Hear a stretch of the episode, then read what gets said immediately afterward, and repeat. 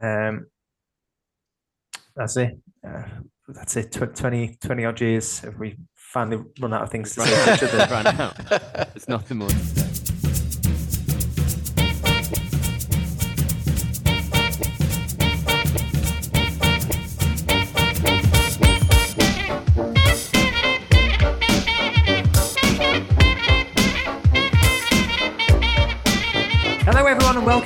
edition of Films on Trial. I'm Gav, I'm Alex. I'm Joel. I'm Dave. And I'm Austin. and this week we continue with our guilty pleasure season as each one of the Films on Trial gang pick a film that they really enjoy, despite feeling that it is not generally held in high regard, and then they put it on trial. And this week it's the turn of Joel, who has chosen to put the best installment of the worst trilogy in the Star Wars series, Revenge of the Sith, on trial. Is it? Mmm, that's good Sith. Or is it?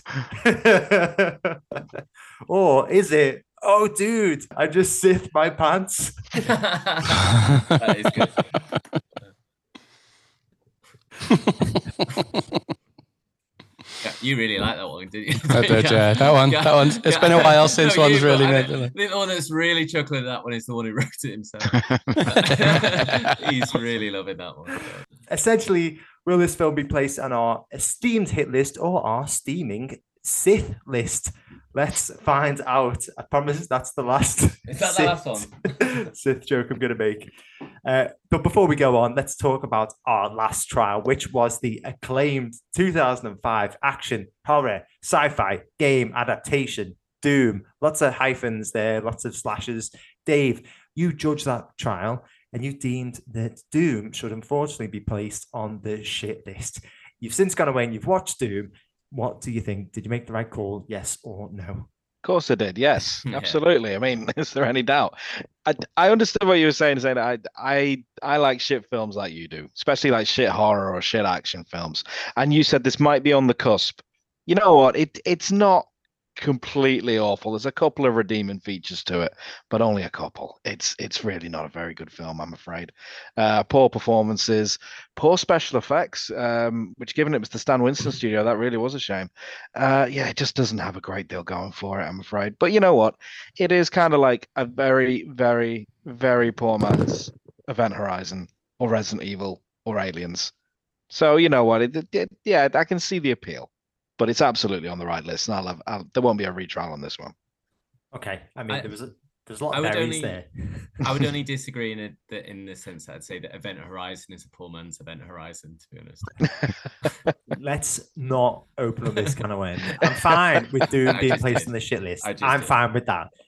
You slander Event Horizon one more time, and I will cut the brakes on that car. Now, as mentioned before, this week it is Joel's turn to pick a guilty pleasure, and he has picked the 2005 epic space opera Star Wars 3 Revenge of the Sith. I thought like space opera was a bit of a joke. I thought that was something like We Will Rock You the musical, but that's what it's called, a space opera. Uh, I didn't, I didn't, I genuinely didn't know that was a thing. Anyway, so I'm getting off track here. Joel, why have you decided to pick this film? Because I like Star Wars, but I've also tricked you because it's not a guilty pleasure, it's just a pleasure. Damn you, Joel. so you're telling me that you can watch this film and then at the end you don't have this wash of guilt run through your body like while you sat there in a sweaty mess we're, not, Um, we're not all you, Gav. Sometimes I cry, but for different reasons. Okay okay good stuff right well thank you on to the trial itself all of the roles with the exception of your role joel have been picked out of the hat at random and all of today's insults are descriptions of star wars characters from star wars fandom so don't hate the player hate the game So, acting in defense and trying to get this film placed on the hit list is, as I've said before, Joel. And Joel is just like Yoda, a sage instructor. He is known by his colleagues to have a penchant for mischief and practical jokes. And he is famous for saying, size matters not. Look at me. judge me, judge me by my size. And it, it is important to note that he was completely bollock naked when he said that at the time. and joining Joel will be Dave. Sorry. oh, oh dear, Dave. no, it, it- I'm just laughing at how funny I find myself. Um, and Dave is just like C3PO, as played by Anthony Daniels. Rather polite and quirky towards his companions, although he can be sarcastic and indignant when mistreated by individuals. Also, rather cowardly, as shown when he fled in terror when attacked by Imperials. Remember that, Dave? Remember?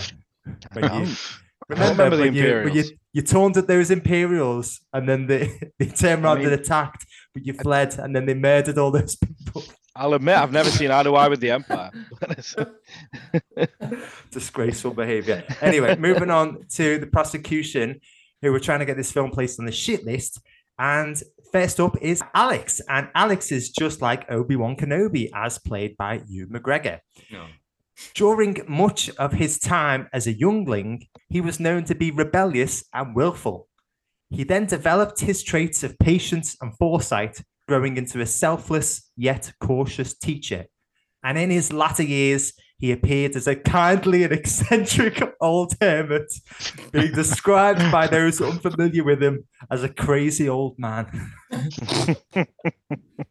Uh, thanks. There's, there's some nice bits in there. I'll uh, I'll Yeah. it.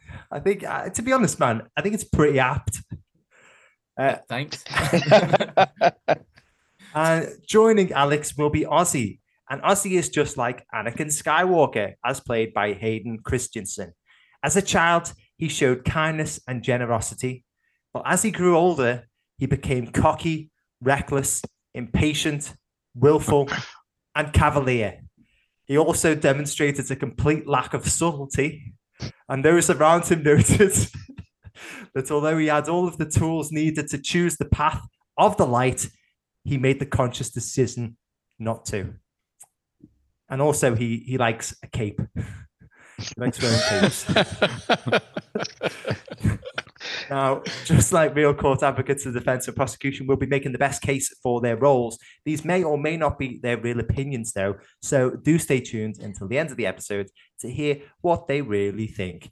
And in the role of judge who has to decide which list the film should be placed on, hit or shit, based solely on the arguments put to him, is me. And I'm just like Darth Sidious. Is it Darth Sidious? I don't know. As played by Ian McDiarmid. Is that the right character? yeah. Yeah. Yeah. Okay.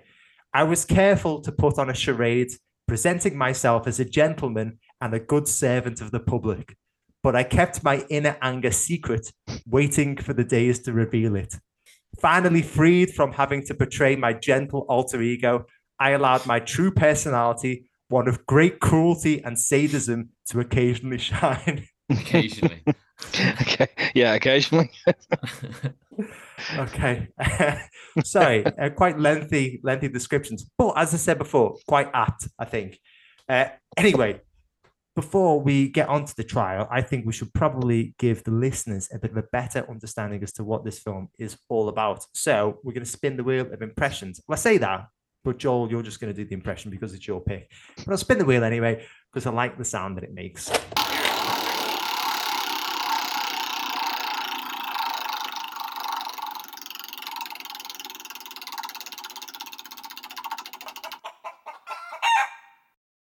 What was that sound? it's the sound of a turkey, and uh, uh, it, it, it hasn't landed on you, but let's just say it has. So what Joel has to do here is read out the synopsis in the style of one of the cast or characters from the film. So how would we like Joel to read this out? Go for the Emperor. Yeah, Mhm. Yeah. Pal- yeah. Palpatine. Yeah. After, you know, once he's a big old shit. Big Um, old shit Palpatine. Big old shit, Palpatine. Palpatine. Oh god. Three years into the Yeah. Clone Wars, Obi-Wan pursues a new threat, while Anakin is lured by Chancellor Palpatine into a Sidious plot to rule the galaxy. It's really good, That's actually. pretty good, man, yeah. Good Well done. one. Well done. Yeah. Okay. Right. Well, thank you very much for that, Joel. I am the judge this week. I'm going to start right now by telling you that every Star Wars film is pretty shit in my eyes, to be honest. Uh, it's, it's all bollocks. Uh, you've got a pretty big uphill challenge. I'm joking. I'm joking. Joel, tell me why this film should be placed on the hit list, please. It's just a good film. Okay. Well Moving done. on. Prosecution. I- I- I can jump in. it's not. no, it's um, oh, I'm torn. I don't know who to believe. okay, Joel, uh, give me a bit of an overview of what this film is about. Uh, re- obviously, we've just done the Phantom Menace quite recently, so I know what happened there, unfortunately, and I've got a bit of a vague recollection of what happened in the Clone Wars as well. But uh, the reason I'm judged today is because I've never actually seen the third film. Uh, I was working at the cinema at the time. The second one came out. I watched it too many times. I didn't like it, and I just said to myself, "I'm not going to watch the third one ever again." And I haven't to this day, but I promise I will after this decision today has been made. So, Joel, give me a bit of an overview what it's about and why you think it should be placed on the hit list. Well, you've d- deprived yourself massively there, but it starts off as a much kind of older uh, Obi-Wan Kenobi and Anakin, and it's basically, in a nutshell, the t- the tale of Anakin finally kind of succumbing to the dark side and becoming Darth Vader. Uh, so you said it yourself, it's like the last part of the the prequel trilogy. Get it spot on, and I think they did. They did just that in this film uh, we'll go into the characters and things like that a lot more later on, but I feel like the characters especially are very well kind of defined in the, in, in this edition. Uh, the the thing I like most though is is probably the plot, and just because it's a film made for Star Wars fans first of all, and there's so many kind of like different layers and things like that that you can take from the film if you are a Star Wars fan. But I think it also appeals like if you're not a Star Wars fan. Uh, for one thing, you know, who doesn't like lightsabers? They've got to be, you know, one of the coolest weapons literally around. And some of the choreography and things like that, which I'm sure again we will touch on in the action scenes, but some of that for me is is like leading industry standard and that type of thing. Uh, but overall, in terms of the plot, I think it's really kind of intriguing because it's one of those that we've kind of mentioned in in these kind of podcasts before, where you obviously know what's going to happen. You know Anakin is Darth Vader, so you know you know that that's how it's going to end. He's going to become Darth Vader, but kind of part of the intrigue is kind of watching it unfold and kind of feeling powerless as like an audience member to you know be able to change how it unfolds because you can see how Anakin is manipulated by uh, Chancellor Palpatine, who is obviously Darth Sidious, who we already know, and you can also see how his attachment to to Padme is used against him, and why the Jedi kind of forbid attachment and that type of thing. But then there's also a flip side to that where you can see that the Jedi are, you know, pretty much up their own arses a lot of the time, and it, it, it's a lot of searching inwards and that type of thing that that they needed to do. So I think, as I said, you've got episode one, you've got episode two. They've both got good bits in it, but overall they were probably more missed than hit. Whereas this one, I think they re- really rounded it up nicely. And as I'll say it again, like if you're a Star Wars fan, I think there's a lot to like here. I think after the original trilogy, for me, this is like my favorite film. I'm sure like the prosecution will will disagree with me because I I think being Star Wars and sci-fi, it's, the same with Star Trek, anything like that. I, I just think it's easy if you're not like a fan of that film or that series to to take it apart type of thing. But if you look into my eyes, then you'll see. Come on, show me. Look into the camera, Joel. Oh, shit, Say what yeah, I you're can gonna see. say. Fair enough. Yeah, I can It- see. it's, a, Go on, sorry. it's a film that'll stay with you, and I think it, as I've said before, it they're made especially for Star Wars fans because there's there's so much kind of depth in there. I don't think anything at all comes close to like the universe as well that Star Wars has made for itself. Um, you can see that in in today, you know, like the all the spin-offs, that type of thing. As a summary of the the, the plot and the film, it's just an exciting version of Star Wars. Okay, thank you very much, Joel. I'm going to hand it over to Alex now. Uh, Joel said essentially that this is the best of the three prequel films, but that's essentially like saying that Doom was the best video game adaptation of 2005. It's true, but it Sure. didn't have much competition. Now, Sure. uh, Joel's also saying that this was a film that was made for Star Wars fans but appeals to non-fans. Is that not the case, Alex? Is it just not as good as the original trilogy? this is the best of three films, and that's possibly true because it's just coherent. The other two films were, I think we can all agree, are just shit. You know, uh, the first one we even put on the shit list ourselves. The second one has that famous sand dialogue between Padme and uh, Anakin, which you know I'm sure you've seen many, many times, Gav. You know, it's it's famously bad. I mean, the the second one I don't even remember the plot. At least the first one has the pod racing. This one is basically coherent. So you know, it took him two films, but he got there. But that's why it stands out. Really, you know, Joel said that the main draw of this is the descent of Anakin into the dark side. And that is, you know, you, you- you're sort of thinking, finally, we're there. We probably should have got there a little while ago, but finally, we're there. Let's go. And it just fails to deliver every single time. You know, the film starts off quite strong, where, you know, well, it starts off with this sort of like giant space battle where they're just doing this adventure, like, ha ha ha ha. I'm glad you saved me from those Gravlocks on, you know, blah blah nine or something. All this like not great dialogue, but whatever. We get into it and they have a fight with Count Dooku. Not a great name, but Christopher Lee, so great, great actor, you know, so that that sort of balances that out. And he's, you know, and he's fine in it, but you know, he dies instantly. And you know, he fights Anakin. Um, and Anakin has a point when he's on the on his knees, and uh Anakin has a moment where Joel. And Anakin has the has his lightsaber on his shoulder, right? And he's about and he's got the uh, the killing blow on Count Dooku. he's got the he's got the killing blow. He's about to like whip his lightsaber across and, and, and finish him off. Sorry. Uh, I'll, I'll grow up now. Uh, and uh, yeah, and it's like, you know, the, the Emperor or Palpatine, as he still is, it's like, you know, go on, you know, kill him. And he, and he kills him, and it's quite a quite an impactful moment. You're like, oh my god, Anakin's just killed someone. You know, that's not very Jedi-ish of him. You know, that's not really what you do. But the way Anakin talks about it, it, it's honestly like someone who's struggling to like not eat as much cake, saying, "Oh, you know, I shouldn't really." Honestly, Hayden Christensen's thing is this, like, oh, "I shouldn't really kill him," and the Emperor's like, "No, no, do it," and he's like, "All right," and he kills him, and he's like, "No, that wasn't really the Jedi way, was it?" it the, the impact on Hayden Christensen is is nil, and and I don't really, you know, normally I know we have casting characters later, but I've got to bring Hayden Christensen into this straight away. Really, he tanks this film, and it's not his fault. It's the same thing that happened to Jake Lloyd. New actors don't do well with George Lucas at all. That you know, Terence Stamp, Natalie Portman just about got away with it, you know, but the new ones that are coming up, the the debuts they're introducing.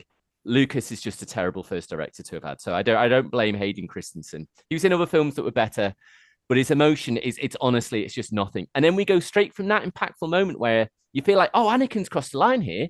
So his descent has begun. No, we're straight back into this adventure nonsense, basically, where like, you know, and uh, Ewan McGregor's saying stuff like Sith Lords are our speciality, and you know, and, and another happy landing when they land the spaceship. Just goes straight into that, and, and all the sort of impact of his descent is gone. Then when you're going on to the the Jedi, he starts to lose his faith in the Jedi, but he says, you know, um, the Emperor's trying to get him over to his side, and you know, Anakin again, Hayden Christensen says, I have to admit, my trust in him has been shaken. Again, a bit like he's talking about the weather. There's just not that kind of like shock behind his performance. And how has he not figured it out at this point? A Palpatine goes, Well, I know some ways to keep people alive because he's worried about Padme's death. How has he not figured? You know, I mean, it's it's like, come on, Anakin, you're not this. Maybe you're a powerful Jedi, but you're pretty thick at this point, you know. And then finally, when the reveal comes, and it's like, I'm the Sith Lord, you know, he goes, uh, You're the Sith Lord. Oh my God. And, you know, he's like, Would you like to kill me? And honestly, the line he goes is like, I would certainly like to. It, it- it's just it's shocking dialogue given shockingly. You know, he pretty much goes straight into the Emperor. Then when he he should be evil at that point, right? At that, but it it goes too quick. He goes straight from like Mace Windu, the Samuel Jackson guy, comes in. He cuts his arm off, as everyone always gets things chopped off, and blasts him out the window. And then he goes straight to being evil. So there's no descent. You go sort of like this plateau, not really evil, not really evil, and then he's straight into this like. Then he's killing kids in a Jedi temple. Do you know what I mean? So you, you've gone straight. It's like the whole trilogy. You're waiting for this descent, and it happens in a scene. He just goes into a straight, straight up child killer. You know, and and it's just, it, not very impactful. It's not very shocking. And Let me just ask you something, Alex. You know, when you have a bad day at school, No, I'm not gonna. I will not. I, I refuse to even let that question be asked. Uh, and the other thing about it, right, is you never see Anakin really becoming this exceptional Jedi. You know that Anakin's got to be the best Jedi ever, and yeah, he has a few saber fights, but you never really see. He's not that bright, to be honest, and he's not really that good at. You know, he never shows this incredible skill. And then, you know, the final bit where you actually think the film is like, oh, right, it's his fight with Obi Wan, you know, and they cross swords, and you're like, oh my god, this is the moment. But but then again, he's just killed kids, so you're not really quite there, you know. And you cut this thing that Star Wars always does, and it's done it all the way through the films, is they cross lightsabers, and then you cut to Yoda fighting the Emperor. So you cut straight away from the impactful moment. So I'm not saying it doesn't happen, you know, I'm not saying that the plot isn't coherent and these things happen. But the way that Lucas has made the film yet again takes away every single dramatic ounce of what is just it is just a straight open goal to make this dramatic. The descent of Anakin to Darth Vader. You had the Padme thing, you had all the ingredients, you had the loss of Padme, great idea. D- Dooku's death, great idea. Being held over by the Emperor, all good ideas and premises. Poorly executed from the performance of Hayden Christensen to the just the dialogue that cannot like just cannot do anything to just scenes that keep cutting away from the actual action you're interested in to further some plot you're not so yeah it's uh it's the best of the three by far but it's still a, a woeful woeful film Oh, okay. Pretty damning stuff. Um, Alex said that it's not very well executed, which is also a bit of a metaphor because Darth Vader wasn't very well executed, was he, Dave? What, what do you mean, Gav? What do you mean he wasn't an executed? He Well- died of his injuries. He wasn't executed. I think he means Obi Wan didn't do a great job when he cuts his arms and leg off. yeah, he, did, he didn't do it. He didn't do a very good job. He just walks off like he's fine. I, I'll let I'll let the lava do that to my best friend. So, Dave, uh, it doesn't sound good to be honest. It sounds like there is a good overall plot. This sort of like Anakin turning to the dark side, but perhaps it wasn't very well executed and it was a bit rushed. I think one of my issues with the Phantom Menace was the fact that the whole prequel trilogy is supposed to be about Anakin and how he became Darth Vader and yet that doesn't really feature within the Phantom Menace. He even feels like a bit of a secondary character within his own film. Is it the case that perhaps they didn't do enough in the first two films and they felt like they had to rush that sort of character arc within this third film and that's why it was a little bit messy? Or is Alex exaggerating a little bit? Is it actually quite well executed and well planned out? I think he's ex- exaggerating a bit there. I think it's very well executed. I mean, remember George Lucas had a vision for this whole trilogy. Now, Phantom Menace is a film in its own right. You know, if you don't like how little Anakin Skywalker there is in there, that's a problem for Phantom Menace. But that problem is remedied here in Revenge of the Sith, and it started to be remedied in Attack of the Clones as well. Anakin's descent does not begin and end with him turning on on Mace Windu and then trashing the temple. It you know it starts in the second one as well when after his mum dies he goes on a bit of a killing spree of the Tusken Raiders. He loses his temper there and and butchers them. And it's uh Loses Temper, his temper. temper. Anakin, temper. Anakin commit now- genocide now. No. Now. not the younglings Anakin. but he butchers a whole tribe of Sand people in in the second film. So that was the beginning of his descent when he attacks the Tusken Raiders, and it carries on throughout this film. The death of Count Dooku, where he executes an unarmed man. Literally, he disarmed. He cut off his arms. He disarmed him. He executes him. Technically dishanded or diswristed. Dishanded. That's the- it was kind of like it was kind of just below the elbow. We could call that arms, okay. we'll agree on that one. That's probably the only thing we'll agree on this whole this whole Yeah, podcast. like, it reminds me of uh, Total Recall for years. I thought, Yeah. you know, that bit where Michael Ironside's character loses his arms. I thought Yeah. for years Arnold Schwarzenegger said, I had to disarm him, but he didn't. I just made that up. That's just Just put a just imagine he said film. it. I, w- I wish Ewan McGregor had like walked in after he'd, he'd done that to, to Christopher Lee and just been like, "What happened?" And it's, I had to disarm him. Just, I, would have, I would have loved them to make that happen. But now his descent is is staggered throughout the trilogy. Maybe not so much in Phantom Menace, I grant you, but that wasn't well received. Maybe the issue with Phantom Menace was that we didn't see enough of Anakin's story, and it was too much setting the scene and too much Darth Maul, too much Qui Gon Jinn. You know, there wasn't enough going on to actually bring the plot forward to the original trilogy, episodes four, five, and six. That's all corrected here. It started with this episode two, and it's corrected completely in episode three. This is a good script insofar as the story is excellent this is a story we all expected. It's like you're watching the Titanic. You know, you know what's going to happen. You know how this is going to play out. We all know that Anakin is going to turn to the dark side and that is going to become Darth Vader. It's how it plays out that we're interested in, and that's where this film triumphs because it keeps you engaged. It has these action set pieces. It has this character development. It's slow and it's meticulous. You know, you got the scene with Anakin Skywalker and Yoda where you start see the darkness is, is ebbing through him now. He's starting to be conflicted. He's starting to be turned to Palpatine's side, and it's it, it's a decent performance, I would say, from Hayden Christensen. I will admit the issue was dialogue that's the where this film falls down, but only falls down. I'd say fall down, stumbles, stumbles a little over dialogue, and that's a bit of a George Lucas problem. He admits it himself. His dialogue is sometimes a bit stilted, and that's really the main issue. But it's the only real issue I can think of. You know, like I say, Anakin's descent has already begun. Um, I don't think it's an issue with intelligence either. The fact that uh, Emperor Palpatine was, well, Chancellor Palpatine was under their noses as a Sith Lord this entire time. That's kind of the point. It the arrogance of the Jedi that kind of led to them overlooking Palpatine in the first place.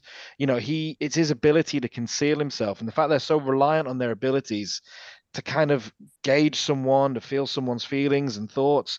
They'd expect that if there was someone so entwined with the dark side in the same city as them, they would have detected him ages ago, and they haven't. And it's their arrogance and hubris which leads to the downfall of the Jedi. So it's not lack of intelligence or stupidity, but rather arrogance. I think that leads that one apart, and it's it's testimony to just how powerful that Darth Sidious, Emperor Palpatine, whatever you want to call him, is. That he has been able to successfully conceal himself in the Jedi's backyard. You know, somewhat literally. And yeah, so I think you know the death of, of Count Dooku is necessary, even though we go we miss Christopher Lee for the rest of the film. It's great to see him back. He had a big role in the second one he's back briefly in this one, and his death is needed because it starts the rapid descent. After Anakin has started to fall, this is where he starts free falling after the death of Dooku. And I think the, the plot was well written. I think the only flaw really I can I can see where Alex is coming from is dialogue. Other than that, I think this was a triumph for George Lucas. He did what the fans wanted him to do, and he did it with aplomb. It was entertaining. Hey, thanks, Dave. So, Ausy, that actually does sound pretty good, to be honest. It sounds like this film is packing a bit of a punch. I seem to remember, and bearing in mind it has been a good few years since I've watched the second film, that I wasn't as excited as maybe I felt like I should have been watching a Star Wars film. I definitely wasn't excited watching The Phantom Menace recently because that was just like a CGI nightmare. Uh, but this does sound like it packs a bit of a punch and there's lots of action here. Do you disagree? I mean, how how is the oh, action I, here? I completely agree. There is a lot of action here. The problem what you've got is that there is four hours worth of action jam packed into a two hour long film. Everything that they should have done in the other two films, they tried to cram into this. So so Alex is completely right that the descent is almost instantaneous. There's no time for you to like. For me, the the the prequels should really have been the setup. The whole point of it is like, and we've talked about this before, is the whole point of it is to set up who is Darth Vader. Like, why is he such a bad guy, and why is his redemption at the end of the first trilogy so important? You know, that's the whole point of this. That is a really a really big thing, and yet we don't know who he is. We just know who Anakin is. You know, and then suddenly he becomes, you know, he, he's, he's a bad guy. I'm a bad guy, and then I'm Darth Vader. You know, you go to the lava planet. We all know what's going to happen. He becomes Darth Vader, and and the action is is great if you enjoy watching the first two films over and over again. People can't act in front of a green screen. We we proved that in the last two in the, in the last two films, and he's just done more of the same. It's um it, it is wooden, you know, across the two things. It it does have all the promise and all, everything Dave said. It's got a hint of truth to it. You know, you can you can think that it is. It's got the, all the hallmarks of a great story. It's got all the hallmarks of a nice redemption, uh, or the the beginning, you know, of, of a new trilogy. But it's just not there. It really is. It's a. It's. I mean, it, it's just more green screen nonsense, and the acting is the acting is so poor, and the, the dialogue is so poor that it, it just really it feels like a joke rather than than a serious blockbuster film. So it, it's it's actually really quite quite boring, but it, it shouldn't be because it's action packed. It's too much action within the the space of time. They're just trying to wrap up all the loose ends and actually do the character arc within one film when they had three films to do it in. Okay, thank you very much, Ausy. So yeah, it, it does actually sound like maybe that could have been a reason for some of the poor performing, uh, some of the poor performances as well. If there's quite a lot of green screen used, maybe quite a lot of CGI characters, sometimes it can be hard for young and experienced actors to act opposite something that isn't there. And one thing that did really fuck me off about the Phantom Menace was just how overly uh, reliant on CGI that they were. Joel, is that the case here? Is it a case that they use far too much green screen, or is it a case that actually it's quite nicely balanced? And and also as well a, a side point, what is the general sort of direction like within this? One of the biggest arguments from Phantom Menace was that it was George Lucas who had control over everything and maybe it was a bit too much for him to do all of the producing directing writing script editing etc etc how does he rise to the challenge here Uh, so I'm just going to quickly touch on a few points briefly first, if that's okay. So uh, what I would say about kind of not enough Anakin and and the descent into the dark side being too fast is, I think it's just one of those points that perhaps you miss if you don't watch all the films kind of back to back. And when I say back to back, I don't mean in just like one session. Things like you know the Phantom Menace, it's kind of implied. I think that you know if Qui Gon hadn't died, then Anakin would have been taught by Qui-Gon and perhaps that would have led down a different path. So all, all these events that it shows you, while they, it might not be super obvious, they're all interlinked and th- they're all kind of have a point in the story of Anakin like becoming Darth Vader. I would also kind of take a point at saying the dialogue is poor. I think classically, you know, Star Wars, the dialogue isn't always been, you know, that great. I think that that's kind of a given, but I think there's also so many iconic lines, even in this film. Uh, you know, you've got things like, you know, it's over, I've got the high ground, this is where the fun begins. You've got like, hello there, you know, there's, oh, there's so many good lines in this film. And while they're not like Oscar winning lines or anything, I would struggle to find somebody who's into film who, who doesn't know these lines. You know, I think they're that iconic. In terms of the battles, you know, we've spoke about green screens. I completely disagree. This is a film set in space. You know, look at something like Avengers Endgame.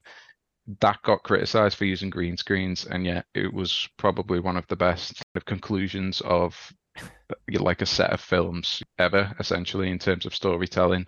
And that battle they couldn't have done that without his green screen. If you if you said to me that they're going to use you know like a real world environment and that type of thing, I would say you're wasting your time. And I think it's exactly the same here. The environments are too big and too complex to do anything use a green screen. And I think that'll always be the case for a lot of Star Wars, unless it's environments like Tatooine, like the battles in space, the big kind of lightsaber battles, they're always going to be CGI.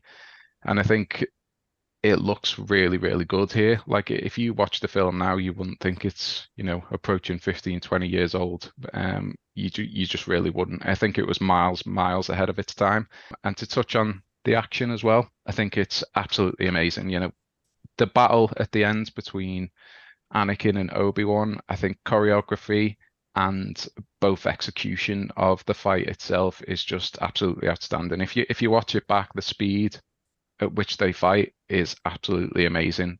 And considering they're using like real swords as well, Um, you know, it, it it really is an outstanding piece of like choreography. I think that for me is probably one of my favorite of cinematic duels like ever. And I take Alex's point that it does cut in and out, but I think that's so you can see what is going on at the same time as that battle. Uh, because obviously there's that famous line, you know, Order 66, it kind of cuts in and out so you can see what is happening at that same time, but from different points of view of the characters, because it, it all kind of plays a part into leading into the, the kind of failure of the Jedi, if you like, and all the Jedi being killed. And I spoke before about kind of how it's like really richly laid and things like that. If you're a if you're a Star Wars fan, there's a lot of different things that you can take from the film. Uh, for example, you know, this is getting quite nerdy now, but like the the fight between Obi Wan and Anakin, there's like a certain sequence where it looks like they're just kind of waving their lightsabers around, but uh, actually what is happening is Obi Wan uses like a certain lightsaber form, uh, which is like very defensive, and Anakin is kind of jostling for an opening, and he can't and he can't find one. Uh, so that's what's happening there. Like, and there's just so many things like that that you can get your teeth into if you are, as I say, a Star Wars fan.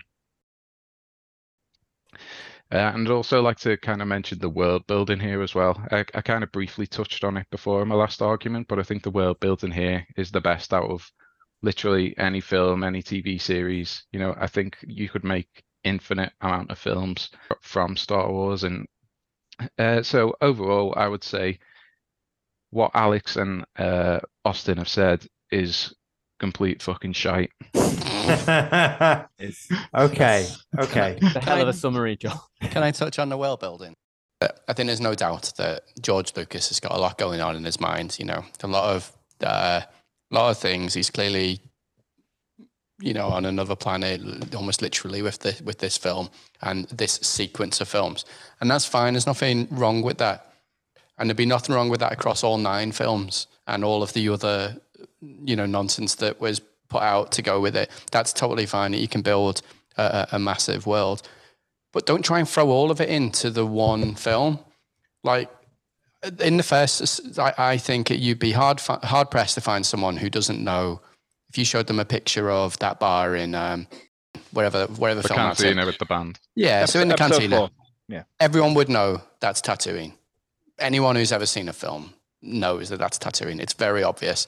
I couldn't tell you any planets that were used on Uh, this uh, film. There's so if fucking you would have put a gun to my head and said, "Tell me the planet that this fucking cantina was on," I would have been Okay, like, maybe not. But "It's been a good I've got to admit, you know, the original Star Wars trilogy's got 30 years on these. You know, give it time. Maybe we will start knowing I'm- these places a, a lot more. I'm never going to watch this film again. I will bet you good money. I'll see that your uh, that your co-prosecutor Alex could name about five to ten Star Wars planets easily. No. um, No. um, um, that, that's all. I just, I just think that it, it sort of hammers home my point is that yes, he's got a lot of ideas and there's a lot of things which he wanted to get across within this trilogy. He tried to do shitloads in one and two. This time round, trying to get it back on track with the main film, the original film. But he had to make up for all of the lost time that he didn't spend doing it in this. And I think that just covers it. So they try to cover shitloads of planets, shitloads of just areas so you can piece together the story. And it just means that all of it loses a bit of impact. There's so many good scenes. If you just wrote the scene down and said, oh, yeah, this happens in this film, you'd be like, fuck, I bet you that's got a lot of impact. That's that must have some gravitas when when Anakin finally turns on Obi Wan. That must be a really great thing. Oh, they're on a lava planet. That must be really fucking impressive. But it's not. It loses all the impact because it's not given enough time to breathe because there's so much to cram in, and and that just, just wants to hammer home that point really that there's too many things happening. Okay.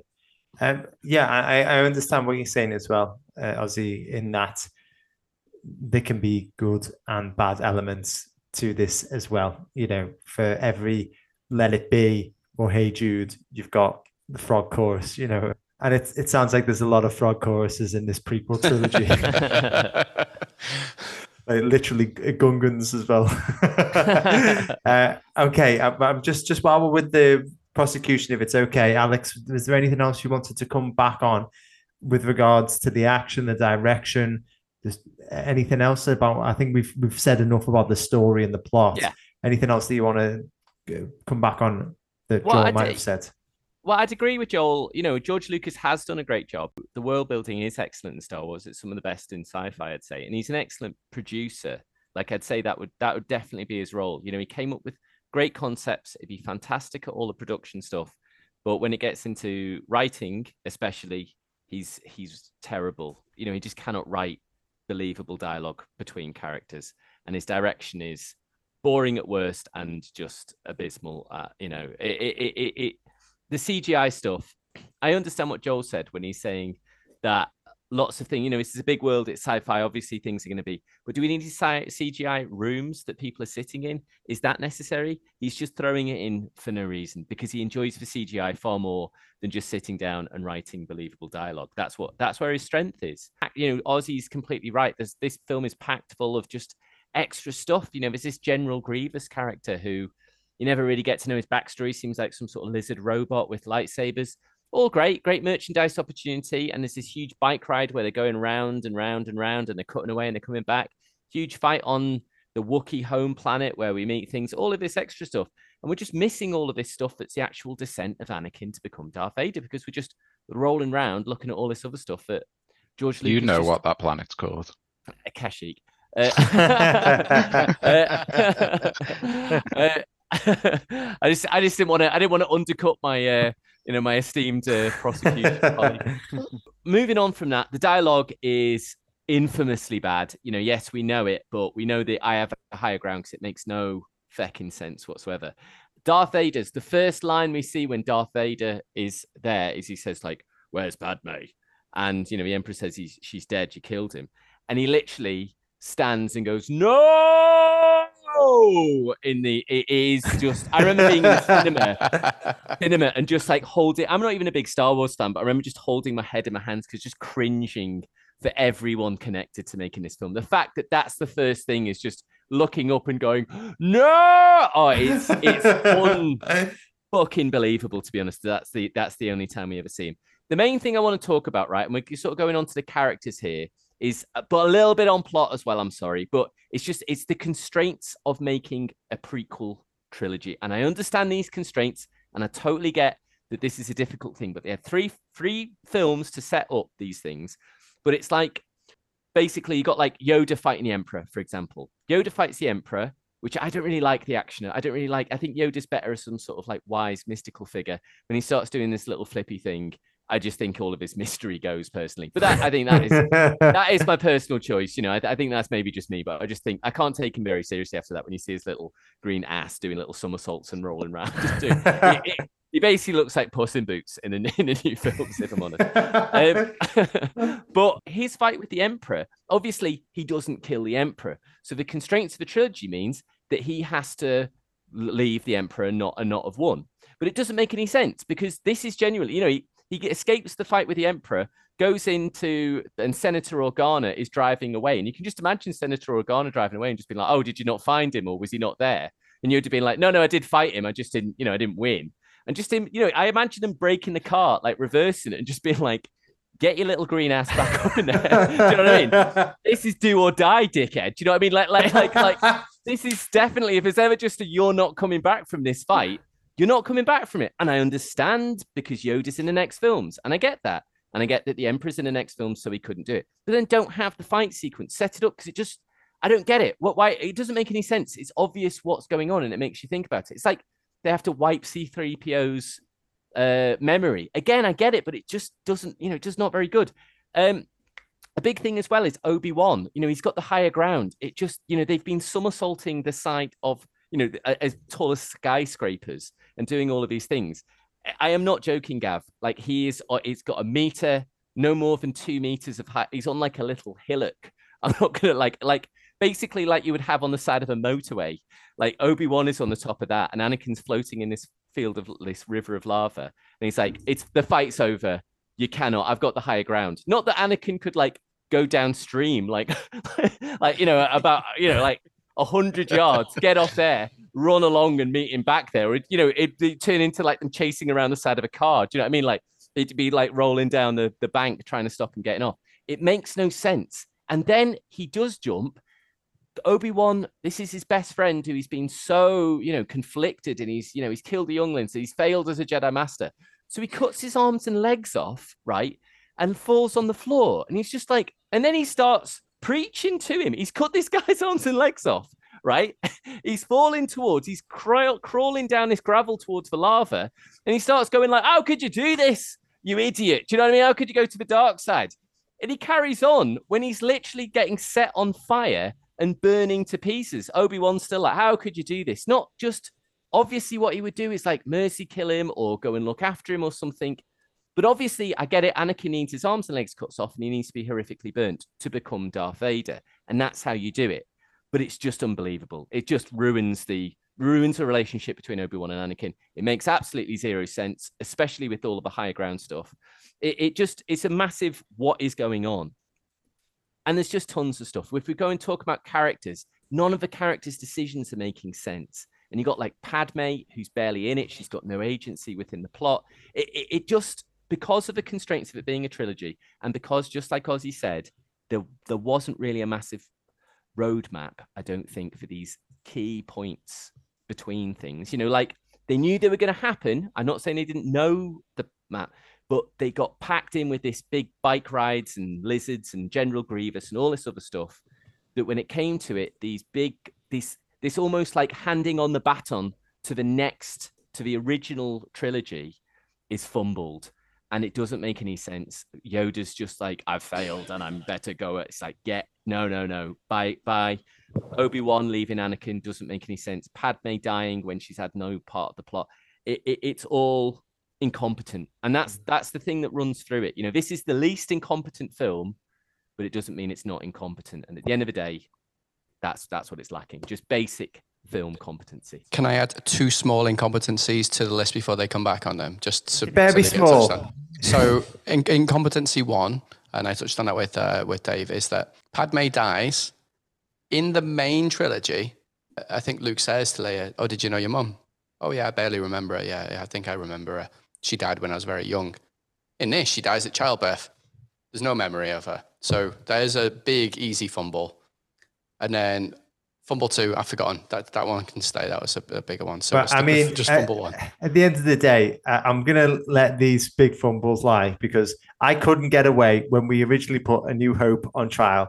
I couldn't get away with the fact that to hide Luke Skywalker from his dad, they thought the best place to put him was on his Was home his uncle. planet with his uncle, his blood uncle and auntie.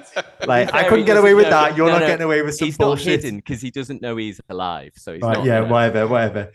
Uh, anyway, right, Dave, I'm going to come to you now. Uh, the, the the prosecution have been hammering blows left, right, and centre here, more because uh, nobody else can get away than edgewise. Uh, but do you? Is there anything that you want to come back on there with regards to the action, the directing, anything else with regards to the script, the performances, and moving on and bringing in some of the cast and characters to the discussion as well? I mean, how long have you got? I mean, there's there's an awful lot that's been thrown at us there, and I think the vast majority of that is unfair. You know, the film has its flaws, no denying it. I said myself, you know, the dialogue is is a bit ropey in places, but I think yeah, the, you're being a bit harsh on on the Star Wars trilogy there.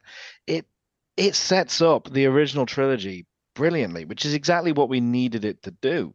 You know, that's what the fans of the of the of Star Wars turned up to see. They wanted to see Anakin transition into Darth Vader. That doesn't mean they want that. That's all they want to see in the entire film. They don't want to see Hayden Christensen sat in the shadows, looking moody and getting darker and more angry. You know, they want to see an action sequence every now and again.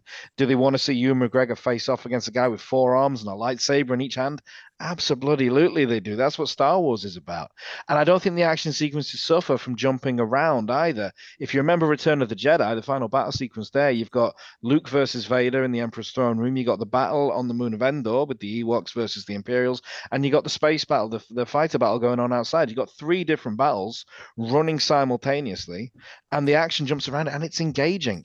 You know, bear in mind these are family films. You know, we can't stop and take ourselves too seriously at any point. This is Star Wars. It's meant to be fun. There's meant to be lasers and explosions and things. You know, this is this is fun. This is for all the family, and that's what it's got to keep you going. There's a serious plot here. with Hayden Christensen's descent into into becoming Darth Vader.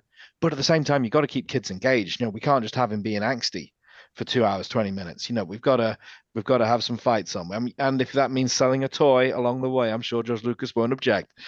But uh, I think I think the direction is actually pretty solid. To be honest with you, I think I think really the flaw I can come back I can agree with is dialogue.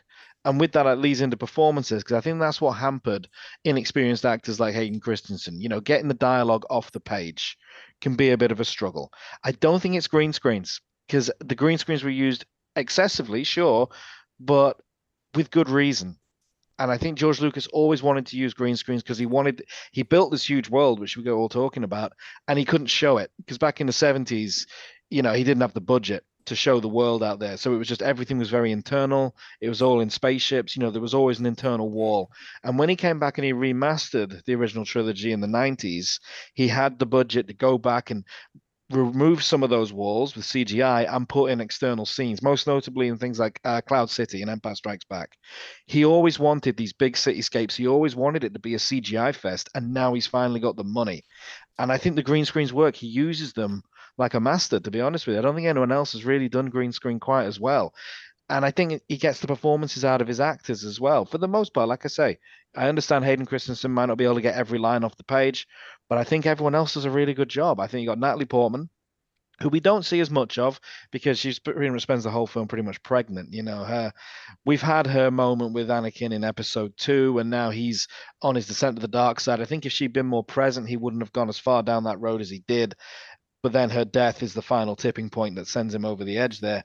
Uh, Ewan McGregor, I think, does a really good job. I thought Ewan McGregor was one of the, the strong selling points of the prequel trilogy. I thought his performance was solid, and he, he gets better every time he plays Obi Wan. If you've seen the uh, the TV series Obi Wan, he's, he's a master at it. You know, he's very good at, as Obi Wan Kenobi. He's made the character his own, which when you think the original was Alec Guinness, that's no easy feat. Samuel Jackson doesn't really put a foot wrong here. He's pretty solid throughout. Ian McDiarmid is, you know, in the best possible way, scene-cheeringly brilliant. Talk about throwing yourself into this role. I mean, I suppose Ian McDiarmid, he's not really known for much else. You know, he was in Sleepy Hollow, he's done other films, but he's Emperor Palpatine. You know, that is the character he will be remembered for when he is gone. And he throws himself into this performance and it's sensational to watch. It's it's absolutely fantastic. He steals every scene he's in with just this malicious intent throughout you know he's he's clearly enjoying himself. And i think the rest of the cast you know jimmy smits as Bail Organa is a solid addition to the cast. Who doesn't enjoy Jimmy Smits? And he's not put off by a green screen or some dial. He knows how to get dialogue off a page. Uh, who else have we got in here? We've got Christopher Lee. It's a brief performance. You know, he again he had his day in episode two. Good performance from him. You got the uh, the classics, Anthony Daniels and Kenny Baker as R2D2. You know, I think he retired not long after this from from the role. Uh, Frank Oz as Yoda. You know, you got the classic Star Wars cast that they were able to bring back here and I think they they know what they're doing. They know how to appease the fans, show them the characters they love, and tell the story that the fans expect them to be expect them to tell. You know, we know what's going to happen. Like I said, it's like watching Titanic. You know, it's got to sink. You know that Anakin has got to go to the dark side. It's how you tell that story and how you keep people entertained that is how you'll be judged whether your film is a success. And I think they took some turns down here, even though fans had done their own fan fiction and they'd asked George Lucas, "Oh, what happened between the, in the fight between Obi Wan and Anakin?" He'd pretty much told everyone back when the original trilogy came out. He explained what happened, and now he had to show it and to still deliver some curveballs and to give the fans a few surprises along the way, not unpleasant ones, just like unexpected. Oh, right, so that's how that happened. That's why that person did that. I think that is why he's a master of storytelling. Just maybe I concede dialogue is not his forte, but when it comes to the story, He's got this nailed. He knows what he's doing. Okay, brilliant. Thank you very much, Dave. Um, I, I don't know what Alex is trying to say to me here. Is it? Uh, I oh, think you do. Know. Maybe the. Oh, okay, I get it. Maybe he wants to add in one small counter argument there, Alex. Just about last thing, you know, about like answering fan fiction or something like that. There's a great meme I saw that's basically like, you know, in the in the first in the New Hope, Luke Skywalker says to you know Alec Guinness like, "Hey, did you knew my father?" And you know, Alec Guinness saying like, "Yes, I knew your father. I cut his arms and legs off and let him burn in lava. That's how I knew your father." You know, it, it doesn't, you know, that that that answering fan things. That's where I feel He's, like he's know, pretty cagey in that first, you know, he because is cagey, it- but do you know what I mean? If if Luke knew the full details, he might be like, "What the fuck is this?" well, about?" exactly, He a exactly crazy old man. go into He is a detail crazy old man. Because I mean, it, he he, do you mutilated remember my how? father. Do you remember how pissed off Luke was with Obi Wan when he found out that Vader was his true. father? And That's then he's just like, "You told me that Vader betrayed and murdered my father." And Alec Guinness goes on this whole spiel, which, which ends with, "So what I told you was true, from a certain point of view." And it It's all like just- he was Darth Vader he Vader was said, deliberately cagey with him throughout. Darth Vader said, "I am your father," and it it Obi Wan seriously fucking hurt. Like it really, really, really, really. really he's not. Anyway, uh, right, last closing statements. I'm just going to give one for each of the prosecution and one for the defense because we're running out of time here. So, who wants to go for the defense? If you enjoy Star Wars, then you will enjoy this film. It really is as simple as that. It- what Dave kind of summed up beautifully there was was fully correct. Like the cast and the characters here, they've taken three films to maybe perfect it, but I think uh, they absolutely nail it this time, especially Obi-Wan Kenobi. And I think you will enjoy the- the action as well, the the lightsabers, the Star Wars, the the spaceships. It, it's it's just a fun film, and it is at the end of the day Star Wars, and that's probably one of the biggest compliments you can give it, given that mm. given like the kind of modern sequels, which I don't really you know consider Star Wars, but these three films, although some of them might not be very good, they are Star Wars, and they've got the heart and soul of Star Wars. You'll you'll watch it, and you'll instantly be transported to those places. So I would say give it a chance, and you will definitely not regret it. Okay, thank you very much, Joel. Um, so Joel started there by saying, if you're a fan of Star Wars, famously, I'm not a fan of Star Wars, Ausy. Uh, so, what would your closing statements be to to appeal to me? Well, a wise man did once uh, explain to to us and the group that uh, one of the worst scenes in all of Star Wars is, and the most outrageous things is Obi Wan bringing Luke to is basically it, it is bro- to his brother to to uh, Anakin Skywalker's brother, and uh, and that's how this film ends. So, if that's the worst scene in all of the trilogies, well, it happens twice and it happens in this film as well. So you're gonna really fucking hate it. If that's if that was the worst thing you thought about New Hope, you're gonna hate that because that's probably the best scene in this film, and it's the same scene. Okay, thanks, Ausy. Joel, I thought your closing statement was pretty shit, but fuck it hell. Um, right. Uh, don't worry, guys. You, you, you've made very, very good points throughout this. I've got a lot to think about here. You've got Well- nothing to think about. It's already already made. Oh, Do the well, right for thing, some guys. reason, I've got a pang to put it on the shit list. Just come out of nowhere. Um, but uh, in the meantime, while I'm thinking, let's have a little bit of a quiz. It's my turn to do the quiz this week. Uh, well, actually, it was Ausy's turn, but he forgot. So I've uh, slapdash pulled something together.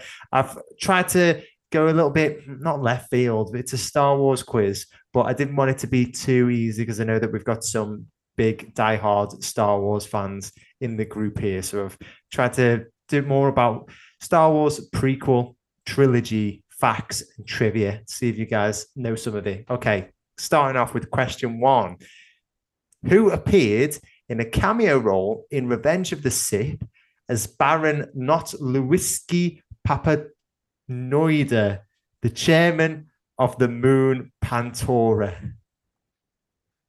In the film we've just watched. In the film we've just watched. Baron Notluwiski Papanoida. I don't know the character name, but I know George Lucas did cameo in it, didn't he? Well Is done, George Joel. Lucas? It was George Lucas, and that was the character name, which sounded like just complete drunken gibberish. He's just written on a napkin there. What's the character? Ah, I wrote it down. So, George, I can't decipher this. Well, just go with what go with whatever you think it says. Now, talking about cameos, as a favor to his daughter, Lucas cast which pop stars in cameo roles in the Attack of the Clones? Wham. Well done, it was one. his, his daughter was a latecomer to one. Uh, some might say that they'd had their heyday, but she was a diehard fan. Uh, no, no, think of the time that it came out. So, sort of early noughties. Cheeky girls. Whoa, I don't think anybody was a fan of the Cheeky Girls. Alex. I was. I was. yeah, not for the Uh, And music. so were though. you. I mean, who was who was big in the NSYNC? Were they big in the early noughties? Well done, Dave. NSYNC. Is it It NSYNC? is. Yes. Is it. it NSYNC? Yeah, NSYNC. So uh, the, the two most famous members of NSYNC, Justin and Lance, were unable to film their scenes, but the other three, who So it wasn't NSYNC. It was just the other quite. three. the other three, The, the ones who weren't busy. yeah, yeah, the ones who maybe haven't been as successful as the former two, uh, did film two scenes, which unfortunately or fortunately, depending on how you look at this, only made the cutting room Re- floor. I mean, if you got cut oh. out of Attack of the Clones, I don't know if that counts as a cameo. Christ. Yeah, Yeah, not well, yeah, I mean, it was filmed and it's probably on some deleted footage somewhere. So I'll, t- did I'll tell you that jo- Joey Fatone counts it as a cameo. Okay. okay, question number three. Which character from the original trilogy almost made a brief cameo in this movie, sharing a scene with Yoda and helping in some small part to help secure victory? Um, An Ewok. No, you don't mean Chewbacca because he actually made the cut. No, Jar Jar Binks. no, from the original trilogy. Original Original trilogy. trilogy. Um, My God. Come on, Boba Fett let's your head helping. up your arse. Take that. Take that tone with me. Uh, um, is it someone like Admiral, Admiral Ackbar? no, Dave, you were closer with your previous guess. Chewbacca. Yep. Han Han Solo. Solo. Han Solo. Yes, well done, Ausy. Christ. Han Solo. So a What, it's 10 year like a old. four-year-old. Ten year old. Yeah, a 10 year old Han Solo would have been raised by Chewbacca originally. This ah, is Oh, what George Lucas wrote. And whose only line would have been I found part of a transmitter droid near the East Bay. I think it's still sending and receiving signals. What? So Chewbacca was his dad? Do you, no, is that the backstory of Han Solo? no, I think. He's doubting I think- dad. It changes the films completely. The you know what I mean? important thing we've got to remember is that George Lucas wrote it and essentially crossed it out, and it didn't make. Yeah, any yeah. sense. Christ Yeah, yeah. again. If George Lucas himself thought, no, that's a bad idea. This is this is silly, George. No, no, no, no. So uh, that's that's the end of the questions with regards to cameos. Moving on to cast. Oh, sorry, go I on, just, sorry. I, I imagine it's a lot of like like George Lucas just sort of waking up completely hungover, bottles of Jack Daniels everywhere. Then Jar Jar. Bits, of paper, bit, bits of paper stuck to his head, and one, one looked a bit like Jar Jar, and he's like, "Fuck, I don't know." Like, he just hands bits to his aides and Late says, for "Go, the meeting. Yeah, it's like go oh, make that." Piece has got. Yeah. I don't know. okay, so next question. Ewan McGregor reprises his role as Obi Wan Kenobi, but McGregor is related in real life Oh yeah. to which Ah. other actor who plays a hero in the original trilogy? He's related to Denis Lawson, who was Wedge. He is. I, I was I was fascinated by that fact. Yeah, the uh, uncle and nephew. Fascinated yeah. a bit. yeah. I was fascinated because whenever, whenever I find out that an actor has a famous Family. famous relative, As a family, yeah. yeah, it, it it makes me just not like them a little bit. uh, no, any- I'm joking, obviously. Uh, next question, number five. Hayden Christensen returns as Anakin Skywalker, but originally, which Hollywood A-lister turned down the role in order to move away from heartthrob roles to focus on becoming a more respected actor? Leonardo DiCaprio. Yes, well done, Alex. Leonardo DiCaprio. And it- it worked out well for him. Just imagine what would have happened to Hayden Christensen if he would have turned it down. Um, now, question eight. A line was recorded by Ian McDiarmid as Palpatine during the declaration of the New Order, where he thanked which character and why. So it was removed from the final cut. Jar Jar Binks. Yes, Alex. Why did he thank him? Because he like got the votes or something like that to get him in or something. Pretty much, pretty much. He was thanked Jar Jar for delivering a passionate speech to the Galactic Senate and persuading them to vote in favor of giving the Chancellor emergency powers. Once, Another another idea was just to have George Lucas come in and just do like a middle finger up at them and just say, "I'm keeping him in." Yeah. I told you, I liked him. I made him. He's in it. so, yeah, like, if as if fans didn't have enough reasons to hate Jar Jar Binks from the Phantom Menace, George Lucas just wanted to really twist the knife in there. I bet. What, what was the actor called? Didn't he? Because didn't he Ahmed actually get Best. trolled? Yeah, he actually got trolled in a lot of. Yeah. uh, Well, not Yeah. not for Right. the not for the ext- uh, new powers for the Chancellor bit, but uh, No, no, I know, but How could would have you? helped. How right? could Could you, you? Jar Jar? Could have helped. Alderaan died because of you. Question number nine. Speaking about that particular scene, it was written by Lucas after he was inspired by a similar scene in which cinematic masterpiece? Once again, this it does kind of ring true Alex's description before about him waking up, maybe from a late night watching certain films, just be like, oh uh, yeah, yeah, well, we'll have this scene. Flash Gordon. Now, does anybody remember the scene in question as he's delivering this speech? A number of things are happening to the Jedi. Well, Oh, it's. Godfather. Well done, Dave. Yes, Yeah. it's the baptism scene from the Godfather. Alex's, not just his eyes, his entire head rolled. yes, he was inspired after watching The Godfather to include that scene. And question number 10, and the last question of the round. Sorry, guys. For a long time, Revenge of the Sith held the Guinness World Record for featuring the most what in one movie? like amputation. Lightsabers. Uh, That's like both good guesses, but no. Ausy, you touched upon it earlier. Your, one of your main criticisms. Is it- Pl- plot holes. no,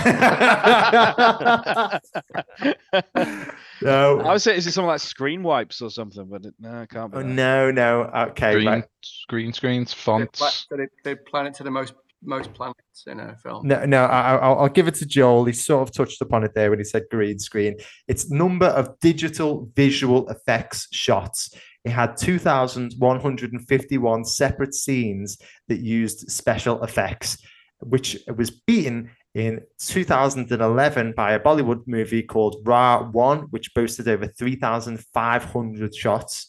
And that held the record until 2015 when it was beaten by another Bollywood movie called Baahubali, The Beginning, which contains around 4,500 visual effects shots, which is just fucking ludicrous. Anyway, uh, you'll be happy to hear that. Just It's on the hit adding, list.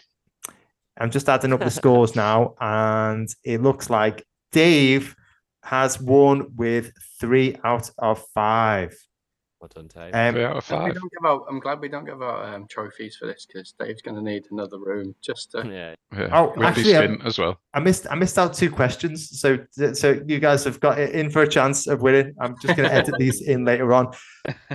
Question six: Surprisingly, the shots of Mustafar aren't entirely all CGI, and actually used real life footage, albeit tweaked with CGI, of where. Are we are we talking a country here or Okay, no. A specific place. Uh, the Grand Canyon or something. No. No, uh, Mount Think- Vesuvius? very close. Mount Etna.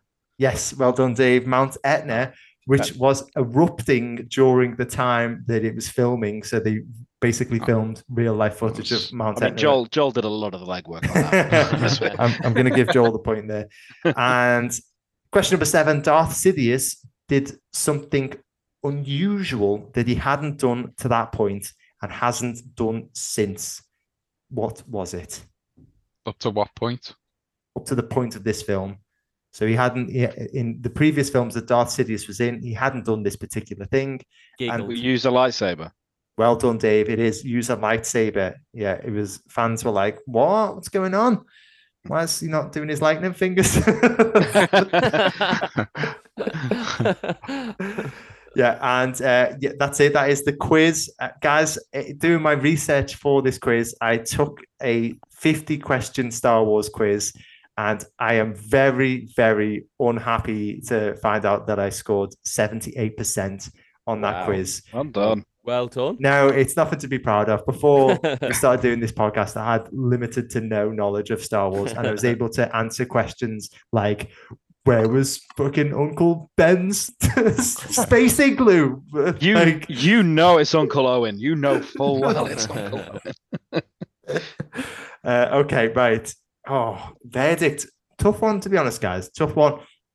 So it sounds like it does have a really great opening. And the plot, the overall plot, I would say, of Anakin's descent into the dark side does sound very, very interesting. Something that we had been looking forward to as an audience. The prosecution argued that we already knew the outcome, though, but I did really like the defense's counter that it doesn't really matter. You know, we knew what was going to happen in Titanic. It's more about how the story is told.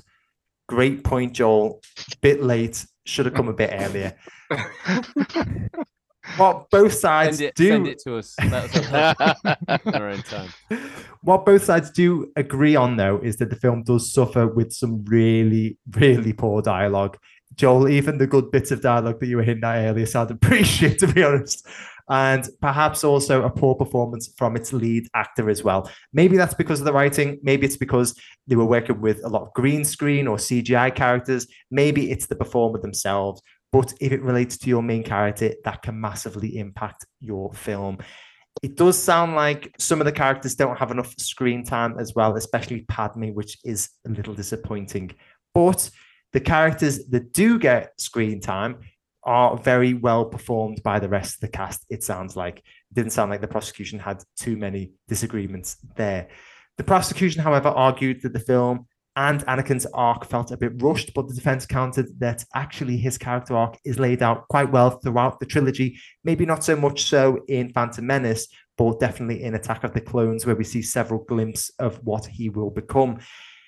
It does sound like George Lucas did as many flips as Yoda here whilst writing the script, trying to connect all of the dots, but it does sound like he did just enough to connect most of the dots and the, it does sound like that there's far too much CGI and green screen as well. I know like some of that information is coming from my quiz, but it sounds like there's just too fucking much. However, it does sound like this film packs a hell of a lot of a punch. Just you guys talking about what happened. You kept on mentioning things that nobody else had raised before. Lightsaber duels where Obi-Wan and Anakin, very fast-paced action and thrilling. Obi-Wan fighting a guy with four arms. Count Dooku, Mace Windu being murdered, Palpatine's emergence and murdering nearly all the Jedi's, a battle in an active volcano, Anakin finally turning into Vader, Padme dying. You know, it sounds like there's a lot of stuff going on here and it sounds all very exciting. Maybe it is the case, as Ausy was saying, that it is a bit too much for one film, but I would rather have too much than in, in The Phantom Menace, where we didn't have enough at all. And although it does sound like the film maybe does have some of its own issues, George Lucas related, it does sound like it does a good job of remedying some of the biggest faults of the previous two films and setting up quite nicely for the original trilogy. So, with that in mind, I can tell this isn't going to go down too well with some people, but I am going to place it on the hit list.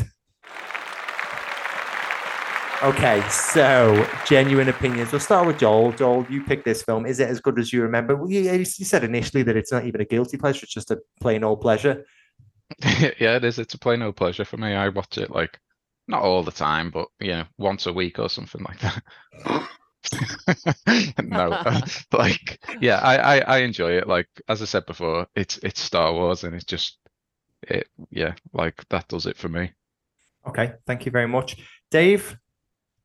Um, yeah, it's it's okay. It's okay. Um, I think when I when I first saw it, I hated it. I really did. But a lot of time has passed, and Rian Johnson has shown us how to truly fuck up a Star Wars film.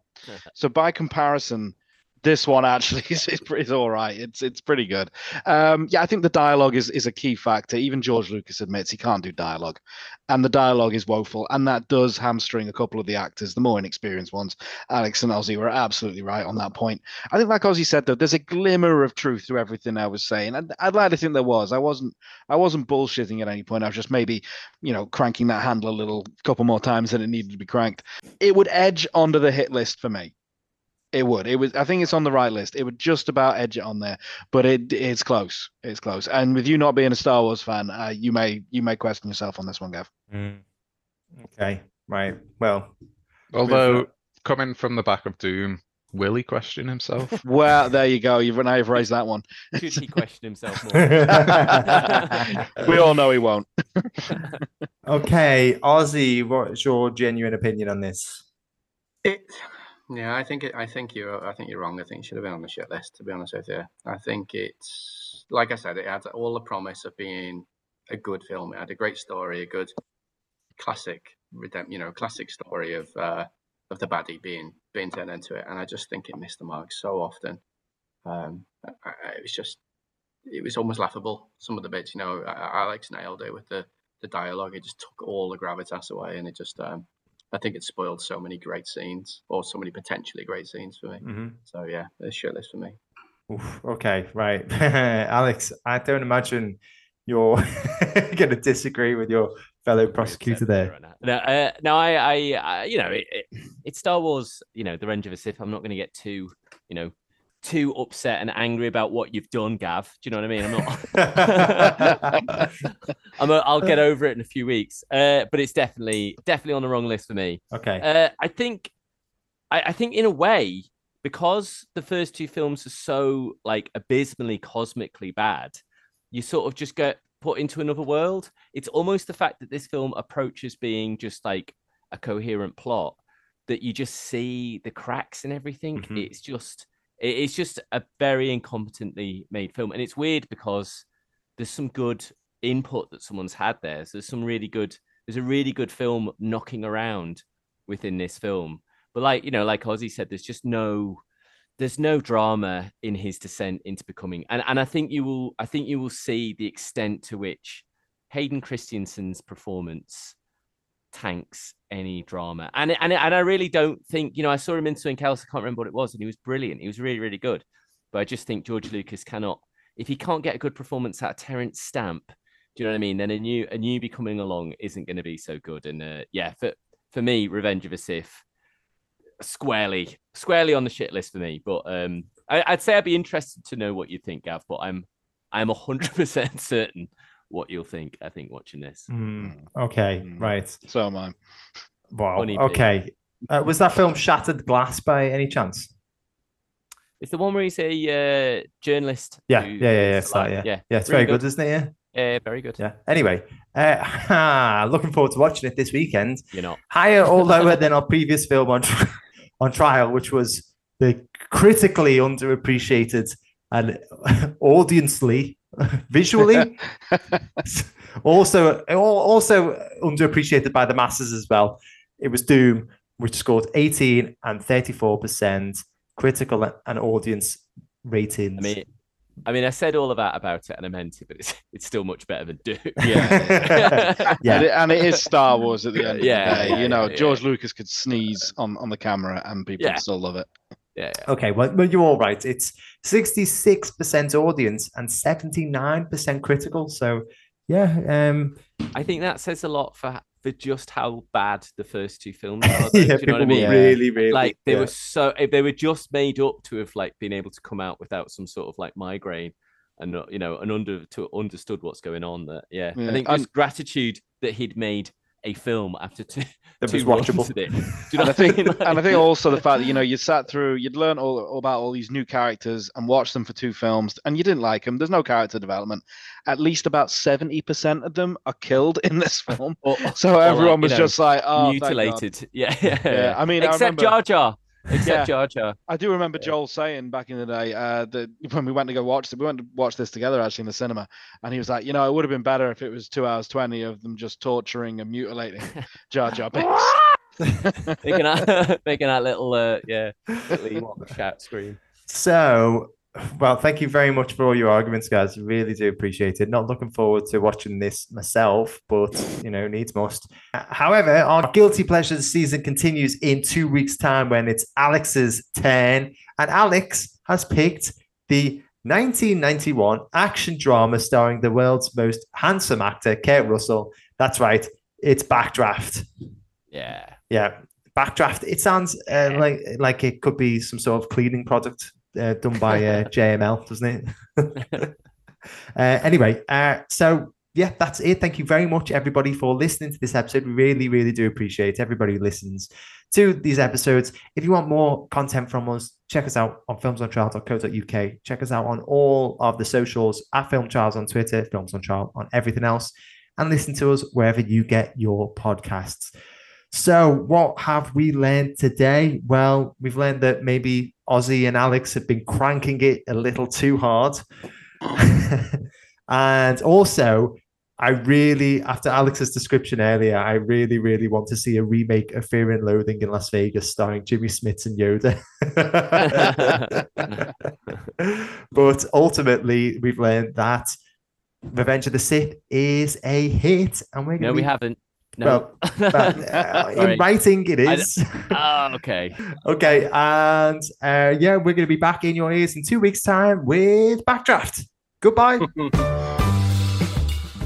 I think like the, the worst part about getting on a motorway, like when you're learning, it is just getting used to like the slip roads, like Yeah. joining the motorway.